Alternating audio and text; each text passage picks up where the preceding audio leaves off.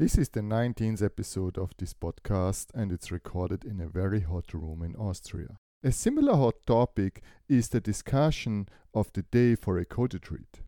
Does it have to be a Saturday? I will answer this later in this episode. Hi, my name is Peter Kofler. I am the Code Cop. Obviously, I'm fanatic about clean code, and for many years I tried hard to develop quality software. Eventually, I had to change my motto to developing quality software developers. In this podcast, I will answer questions about facilitation, hosting, and participation of code retreats or any kind of hands on session in general. If you have any questions regarding your code retreat, please send me an email or leave a comment.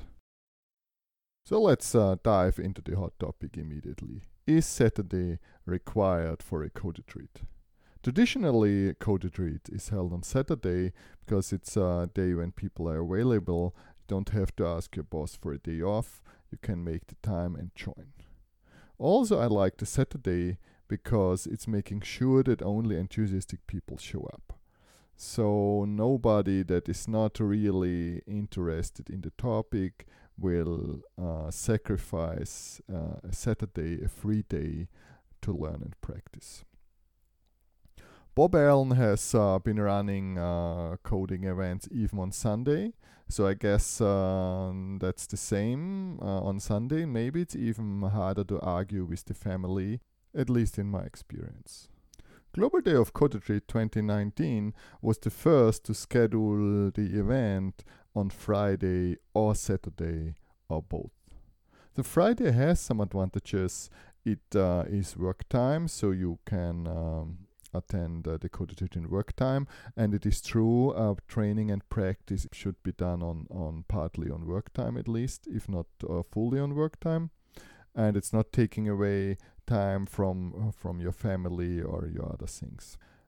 On the other side, we had uh, the issue that kind of when the workday was finished, like uh, Friday late afternoon, several people left and that really sucked. That there was a drop in the atmosphere and the motivation. So the people uh, still uh, staying, uh, that uh, were motivated to continue, kind of felt uh, the loss of energy.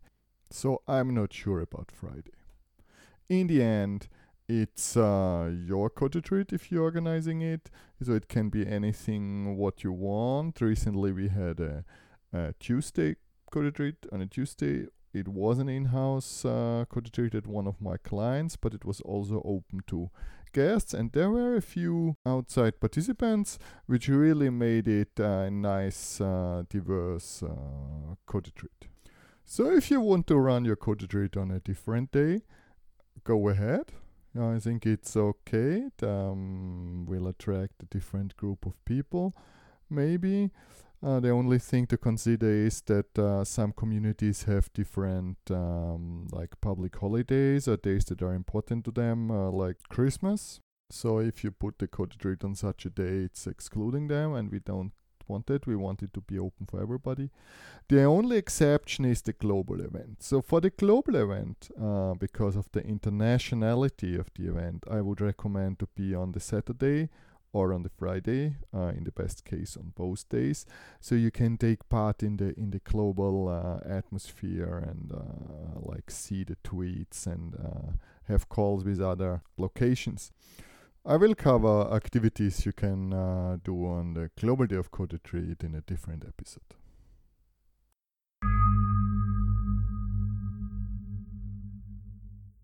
In one of my facilitation uh, trainings, I was asked about communicating about the learning before the event so we get the right people in.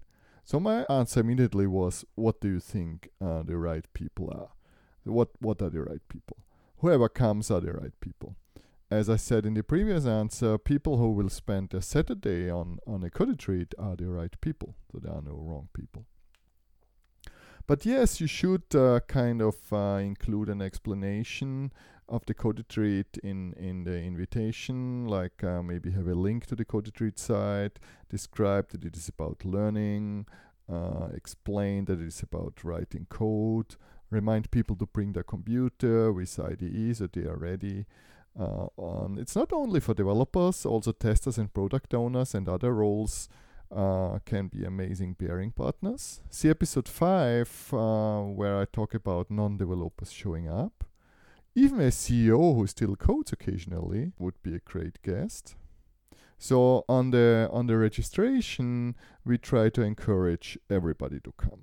So we use a sentence like uh, we also had testers, scrum masters, and product owners attending the event and learning a lot. Additionally, it's open for beginners. Uh, usually there are 50% uh, first timers on code reads, at least on our code reads, and many of them are beginners. That's cool. I never had someone leave the code read because he or she thought that the event would be different. So whoever comes are the right people.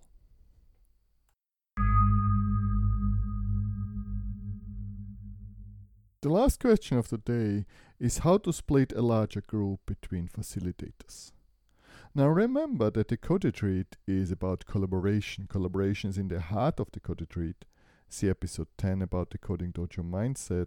So any kind of split is not good. Especially would not split the group based on experience. This creates a divide junior and senior developers need to be together, they need to uh, work together. See episode 15, where I talk about uh, activities forming pairs. If you have to split the group, somehow maybe split on location, like you have a left room and a, a right room. I wouldn't split the people, I would just split the facilitation duties. So, like one facilitator would work on uh, one room, but the people can still uh, change rooms or uh, do whatever they need to do. If you really need to split, uh, split randomly.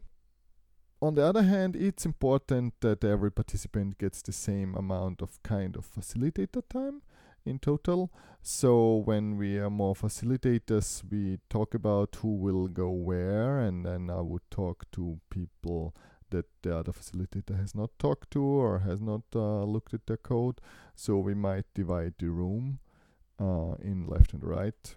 Uh, for example, for us, at the same time, as a facilitator, I like to see everything and I like to be kind of free floating and walk around and discuss with other facilitators what they see, especially if we looked at the same people. You can also split the retrospectives uh, and then come back uh, with uh, the learnings to the larger group. This works well. That is all for this episode. I'm Peter Kofler and I wish you luck with your next code retreat or hands-on workshop. If you have any questions regarding your code retreat, please send me an email or leave a comment. I'm looking forward to hear from you how your event went. Code retreats are awesome. Let's have more of them.